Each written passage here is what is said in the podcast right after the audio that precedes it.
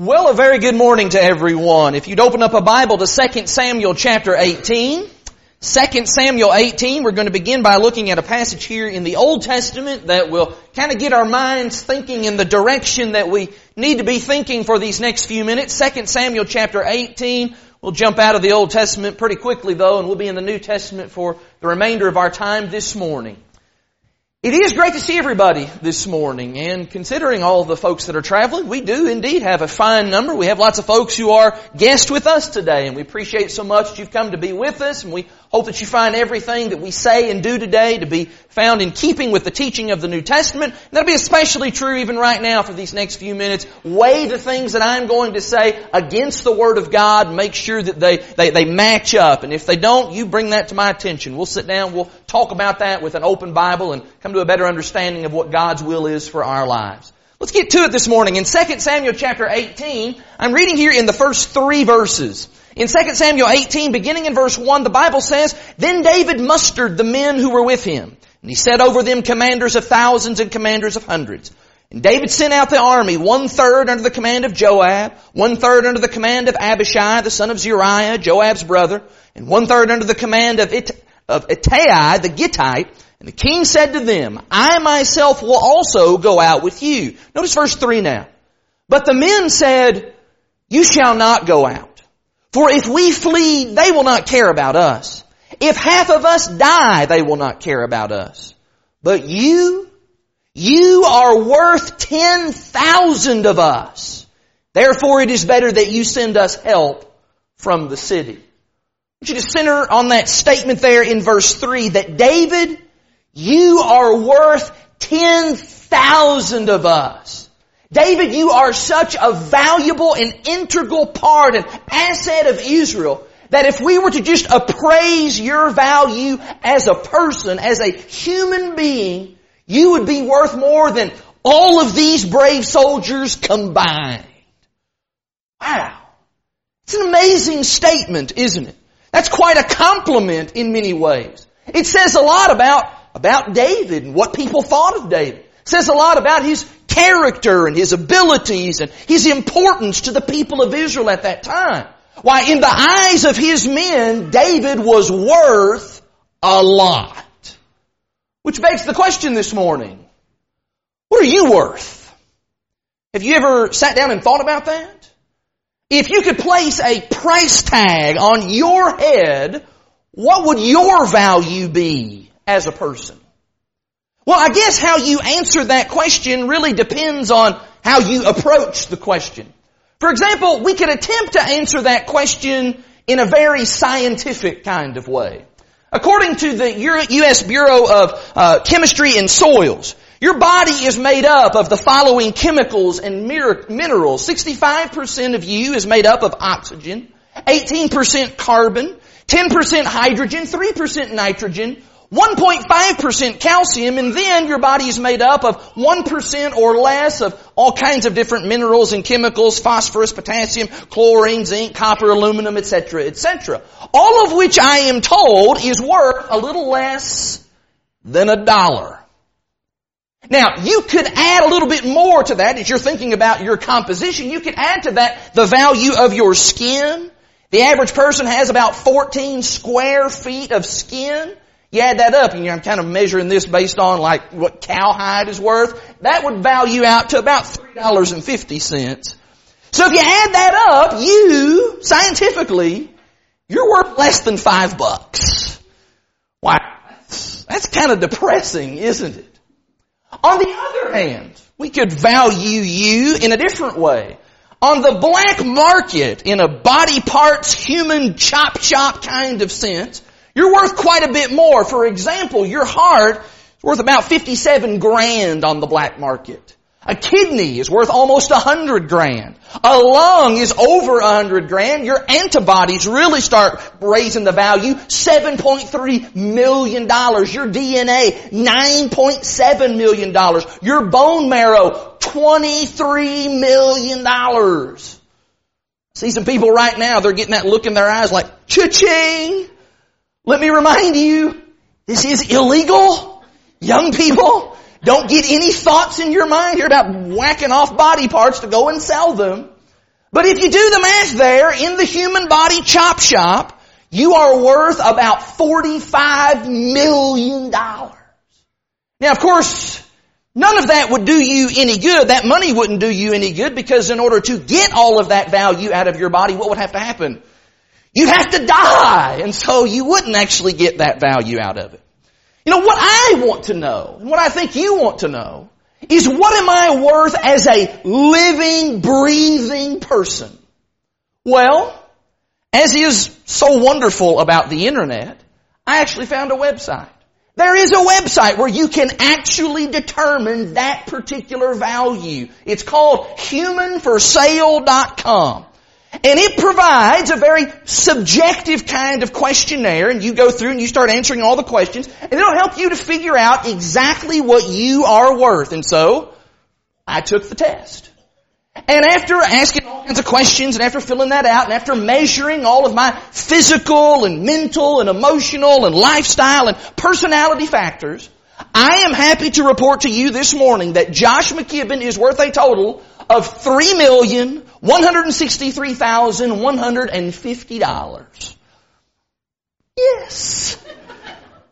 That's the closest my wife is ever going to get to being married to a millionaire. Now, of course, we look at that and we kind of chuckle about it. In fact, we look at all of these different methods of calculating a person's worth, and let's be honest about it. None of us takes this kind of stuff seriously. I mean, come on, how can you really put a price tag on a human life that one person would be more valuable than another? You know, those of you that are parents, you have probably said before about your, your children, you've said things like, you know, my kids, they're worth everything to me. That's a huge price tag. Or, you know, maybe on the other hand, somebody throughout your lifetime has said to you, you ain't worth a plug nickel. Whoa, that's kind of at the other end of the extreme. But those kinds of values, they don't accurately measure a person's worth, do they? Because that's just a matter of human conjecture, of human opinion. In fact, I would dare say it is a lot of those human opinions and conjecture that causes a lot of people to have really inflated egos because they've been told they're worth so much. And it causes other people to have really small self-esteem and very little self-worth because people have told them they're not worth much. Well, this morning, I'm not looking for some random figure that's going to be churned out by a computer or a machine. And I'm really not even interested in what some scientist has to say in a lab about my worth. What I want to know is I want to know, what am I worth in God's eyes? And I should hope that you are equally curious about that. What are you worth to God? He created you, didn't He? He created me. He is the manufacturer, if you will, which means He should get to determine the manufacturer's sale price, right? Well, the good news is this morning, as we think about this idea of what am I worth to God, we don't have to sit around and wonder about that. We're not left to our own devices to try and figure out what we might be worth to the Lord. The Bible actually tells us. Look in John chapter three with me. In John, the third chapter, the Bible tells us precisely what I am worth and what you are worth in the eyes of God. In John chapter three, I'm reading in verse number sixteen. In John three sixteen, the Bible says, "For God so loved the world that He gave His only Son, that whoever believes in Him should not perish, but have eternal life." What John three sixteen says definitively is that you, you are worth a son to God. And not just any son, but the Son, the spotless Son of God. That, that is what you are worth. I want you to just sit on that for a moment. Just bask in that for a minute. Think about John chapter three and verse sixteen in very personal terms. You know, I'm afraid too often we read that verse about God loving the whole world, and that just seems so, just seems so broad. It seems so, so massive. It seems so impersonal. And as a result, we don't think about it on a very individual kind of level. In fact, let's reread that verse using more personal terminology. For God so loved you. In fact, just, just put your name in there. For God so loved Susan. For God so loved Sandy. For God so loved Jared. God so loved you that He gave His only Son, that if you believe in Him, you shall not perish, but have eternal life. God loved you so much that He gave His Son to die for your sins so that you could go and live with Him for all of eternity. You, you are worth a son to God. Now for some of us, that may be really, really hard for us to, to accept.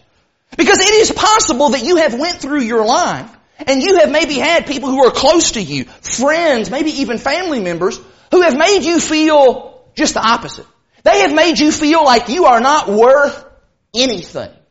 Maybe certain people in your life have made you feel stupid or ugly or unimportant or irrelevant or useless. And the only way that you could ever gain their acceptance was if you jumped through a bunch of hoops, if you measured up to their particular set of standards that they decided and they imposed. Perhaps, for example, maybe as a young person, maybe you had to make straight A's in school. You had to be the valedictorian. You had to win all kinds of scholarships in order for Mama and Daddy to truly value you as a person. Perhaps you had to be the star athlete. You had to win all kinds of awards for your, your uh, athletic achievements. Perhaps you had to follow in the family business, had to follow in the footsteps and become a doctor or a lawyer, do whatever the family business was in order to really feel like you were worth something to the people that you love the most. Well, let me give you a news flash this morning. God doesn't care about any of that stuff. You didn't have to measure up to God in order for Him to send Jesus for you. God did not send Jesus because you were smart enough, or because you were athletic enough, or because you were pretty enough, or cool enough, or successful enough. No sir, no ma'am. God didn't do anything like that. God sent Jesus because He loved you just for you. And the Bible tells us that. Look in First John four, please. In First John chapter four, John tells us that God's love, it was not contingent on our ability to do something or anything for Him. In First John chapter four, look in verse number nine. In First John four and in verse nine, John writes here, "In this the love of God was made manifest among us, that God sent His only Son into the world so that we might live through Him. In this is love, not that we loved God, but that He loved us, and sent His Son to be the propitiation for our sins." You see, it's not that we did anything special to somehow earn God's love. We didn't jump through all kinds of hoops to, to get God's attention, to gain His affections. We're down here doing all kinds of stuff. Hey God, look at me. Look at what I did for you. Aren't you impressed with me? Don't you love me now? No. None of that. From day one, God said, I created you. You are made in My image. I love you. You are worth a son to Me. And you know what? That is a profound idea. I think that is the basis for real self-worth, for real self-esteem in this life. And you know what? That's especially profound whenever you couple it with this second idea, and that is that you are worth a son to God despite your sins. Now, if you're like me, you don't really struggle with the first half of all of that.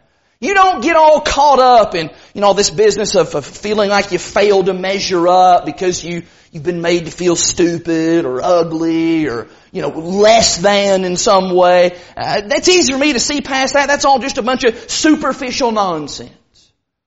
But when we come to this, when we start talking about sin, that's where I start having a little bit of a struggle.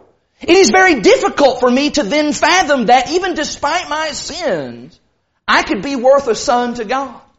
And the reason for that is, is because I know. I know how bad I really am.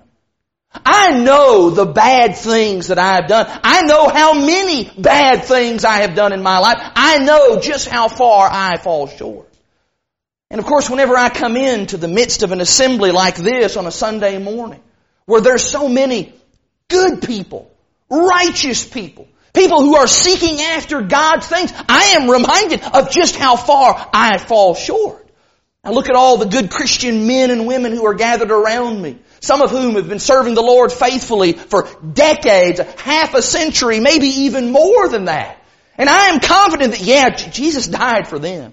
There's no doubt about it. Jesus died for them because they're such good people. They don't go out and just willfully and regularly lie and cheat and steal and lust and gossip and fornicate and drink and cuss and do all these kinds of things. No, no, they're godly men and godly women. God certainly sent Jesus for them, but for me, oh, I know the sins that I've committed.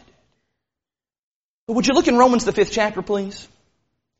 In Romans chapter five, Paul reminds us that our value to God, it has nothing to do with how good or how righteous we are. In fact, Paul tells us we are quite the opposite. In Romans chapter five, look with me beginning in verse six. In Romans five, beginning in verse six, Paul writes, "For while we were still weak, at the right time Christ died for the ungodly." Verse seven, "For one will scarcely die for a righteous person, though perhaps for a good person one would dare even to die." Verse eight now, "But God shows His love for us in that while we were still sinners, Christ died for us." Paul says that Jesus died for the ungodly. He didn't die because we were godly enough.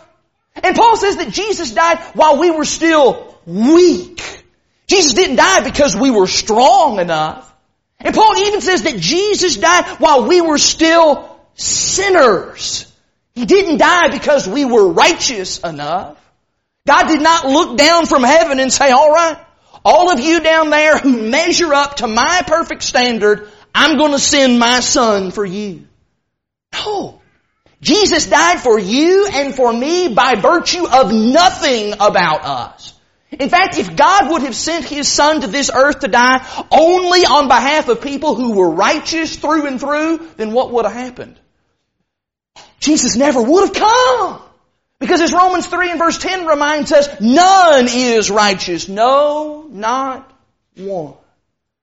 And what that means then, practically speaking, is that Jesus did not die for you because you came to church enough. Jesus did not die for you because you did enough good deeds. Jesus did not die for you because you got baptized enough. No, Jesus died for you because when God looked down the stream of time, looked down through the history of mankind, and He saw you, He saw you plodding along just aimlessly, just making a mess of your life with sin and wickedness and self-desires and pleasures. God said, "I want to help you. I see that guy there. He's just making a total mess of everything. I want to help him. I love him. I love you so much that even when you are acting very, very unlovable, you're worth a son to me.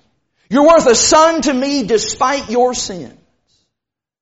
And that sometimes can take a while to come to that realization and come to that acceptance, but we must reach that point. That that is how much we are worth to God. And as soon as I get a grasp of that understanding in my own life, then it is important for me to then grasp this third idea, and that is that your neighbor also is worth a son to God. Just take a look around this room right now. Take a look maybe at the person sitting to your right, or to your left, or in front of you, or behind you. God did the same thing for that person as God did for you. God sent Jesus to die for them. I want you to think for just a second about who is the very best person that you know or have ever known. The person that maybe you have admired the most throughout their life because of their, their faith in the Lord, their service to the Lord. Think about how godly that person was. Think about how spiritually minded that person was. Think about how much that person, yes, they deserve Jesus. And there's no doubt about it. Jesus did die for that person, whoever it is you're thinking about now. Now hit the reset button. Try to think for a second now about the most despicable and deplorable person that you've ever known or that you can even imagine. Think about the most vile of sinners that have ever walked the face of this earth. Serial killers, pedophiles and child molesters, rapists, terrorists, Osama bin Laden, Adolf Hitler, people of that vein. You thinking about somebody right now? Well, believe it or not, Jesus died for that person too. Your best friend, but also your worst enemy. The people who've done everything in life to help you, and as well the people who have made your life absolutely miserable. Jesus died for people at both ends of the spectrum and everywhere in between. They are all worth a son to God. Which begs the question of us this morning, what do you see when you look at others? Are you able to look past just kind of the, the exterior, the shell, when you look at other people? Are you able to look past things like the color of a person's skin or that person's education level, their family tree, their background, their economic standing? Are you able to look past all of those kinds of things and to simply see people the way that Jesus saw people? How did Jesus see people? Look in Mark chapter nine, please. Excuse me, Matthew chapter nine. In Matthew chapter nine, I'll show you how Jesus viewed people. In Matthew chapter nine, look here in verse thirty-six. In Matthew nine and verse thirty-six, Jesus here, there's all these crowds of people that are thronging around Him, thronging to see Him. In Matthew nine verse thirty-six, the Bible says that when Jesus saw the crowds, He had compassion for them because they were harassed and helpless like sheep without a shepherd. You know what Jesus saw when He looked at people? Jesus saw a soul. That's what Jesus saw. Jesus saw a soul that needed to be taught. He saw a soul that needed pity and mercy and compassion. He saw a soul that needed direction like a sheep needs direction from its shepherd. Jesus saw souls that needed to be saved. Now on the outside, they would have looked different depending on each one. This person may have been dirty and poor. This person over here might have been rich and had on nice clothes. This person over here might have had a smile on their face. This person over here might have just been downright mean and ugly, but it didn't matter to Jesus. Jesus just saw people, and what Jesus would have asked would have been, do you have a soul? And since the answer to that is yes, then Jesus' response is, I care for you. You're worth something to me. And oh, how I think we desperately need some help in this particular department. I think sometimes we as the people of God need some help with this. You know, just as a society in general, we have become very jaded, very cynical, very judgmental in a lot of ways. And as a result, we tend to look at people kind of through, kind of through those darkly tinted glasses, if you will. We just immediately assume about someone, oh, he'll, he'll never be interested in the Lord. He'll never get his life straightened up. Oh, she, no, she's, she's just got such a rough background. There's no way she would ever be interested in being a Christian and trying to walk the straight and narrow path. And we think that because of what's going on in our world today. We see homosexuals parading through the street and flaunting their sin. We see terrorists bombing government buildings. We hear the things that all the so-called experts, the scientists and the professors, as they push the theory of general evolution. We see all of these just outright abominations in our world, and all we can immediately think when we see that is we think, these people are going to hell. Do you see what they're doing? Do you hear what they're saying? They're going to hell. And what we fail to remember is that Jesus died for each and every one of those people. Just like He died for me. Now, maybe we see some of those examples of that. We see the people on the news and we hear the people who are talking the loudest. And maybe those people, yes, maybe they are deeply immersed in their sinful ways and in their sinful kind of thinking. And it may be that they don't really seem to care at all. But you know what? God would still say, they are worth something to me. And so, shouldn't they be worth something to us? Aren't they worth talking to about the gospel? Aren't they worth even just a moment of our time and our devotion to help them to learn and even the time to help them to grow? Aren't they worth our prayers? Talked about prayer this morning in Bible class. Aren't they worth our prayers?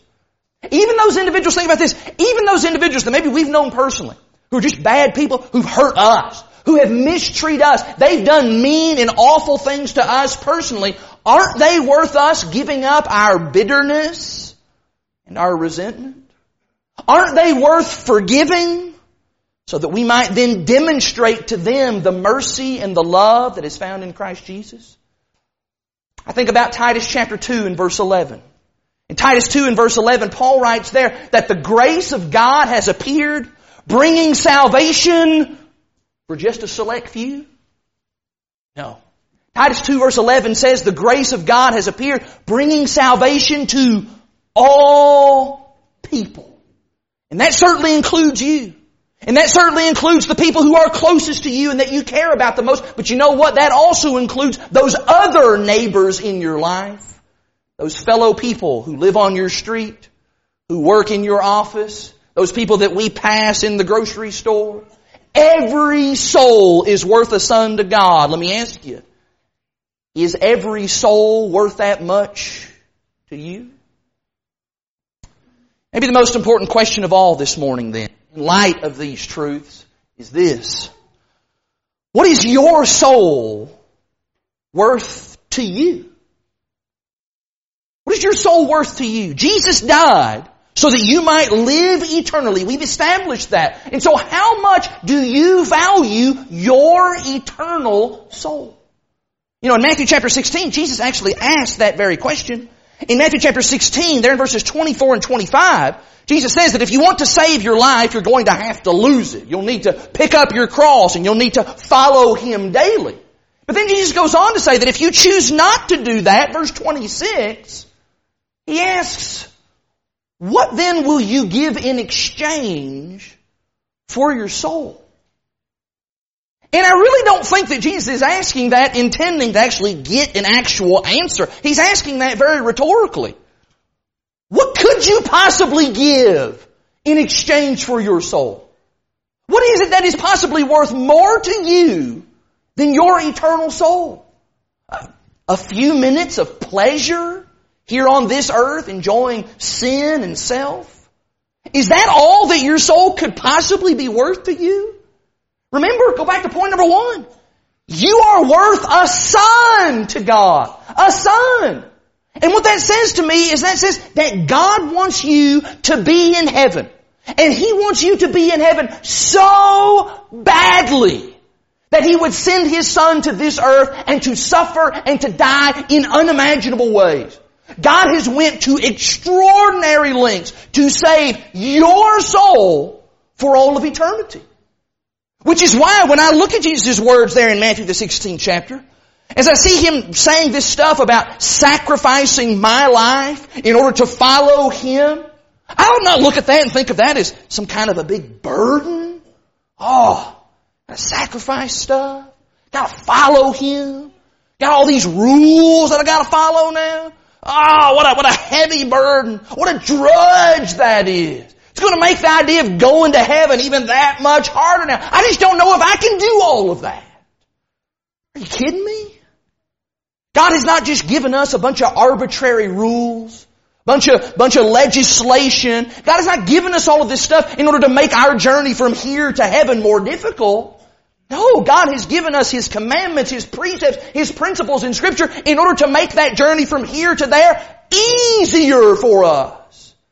For example, God did not say, don't forsake the assembling of yourselves together in order to just create a big old bind on your time. Oh, give all these hours on Sunday to go into church now. No, God gave that commandment because assembling with the brethren is something that'll help you go to heaven. Or you know, God did not say, pray without ceasing in order to just establish in your life some daily rule about prayer. No, God said that because praying helps you to go to heaven. And God did not say things like, let your light shine before others in order to give us just a bunch of busy work that we've got to do during all of the other hours of our week. No. God said that because letting our light shine helps us to go to heaven. God has given us these things. He has given us His Word to assist us in our walk toward eternal life. And why? Because He loves us. Because He loves our soul.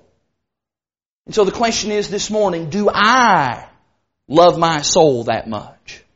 Is my soul worth surrendering self? Surrendering my wants, giving up all of my desires, and instead surrendering my life to the will of the King? Is my soul worth letting go of all of those sins, all of those habits that maybe I, I, I treasure and oh, I love doing those things. I love being this way. Is my soul worth giving all that up, letting all that go, putting all of that in the past so that I can live for Him? Is my soul worth giving up all of those lame excuses about how burdensome, how hard God's commands are? Is my soul worth that much to me? I hope you realize that last question there, I can't answer that for you. That is very individual in nature. I'll have to answer that for myself. You'll have to answer that for yourself. But I think I can give you what the right answer is. In Galatians two and verse twenty, one final passage this morning. In Galatians two verse twenty, let's listen to a man who is ready to give an answer to that last question. What is my soul worth to me? The Apostle Paul will tell us. In Galatians two and in verse twenty, Paul writes, I have been crucified with Christ. It is no longer I who live, but Christ who lives in me. And the life I now live in the flesh, I live by faith in the Son of God, who loved me and who gave Himself for me. There it is again. That I am worth a son to God. He gave His Son for me. And so Paul says, because of that fact, I gladly give myself to Him in return. I'm asking you this morning, Have you, are you able to make those words your very own? If you have not yet surrendered your life to the Son of God, as Paul did and as so many people that are sitting in this building this morning have done, why not? What are you waiting on? What more possibly could be said to you than to stop and think about, number one, the value of your soul, and then secondly, how that value has been determined by the fact that God sent His Son to die for you.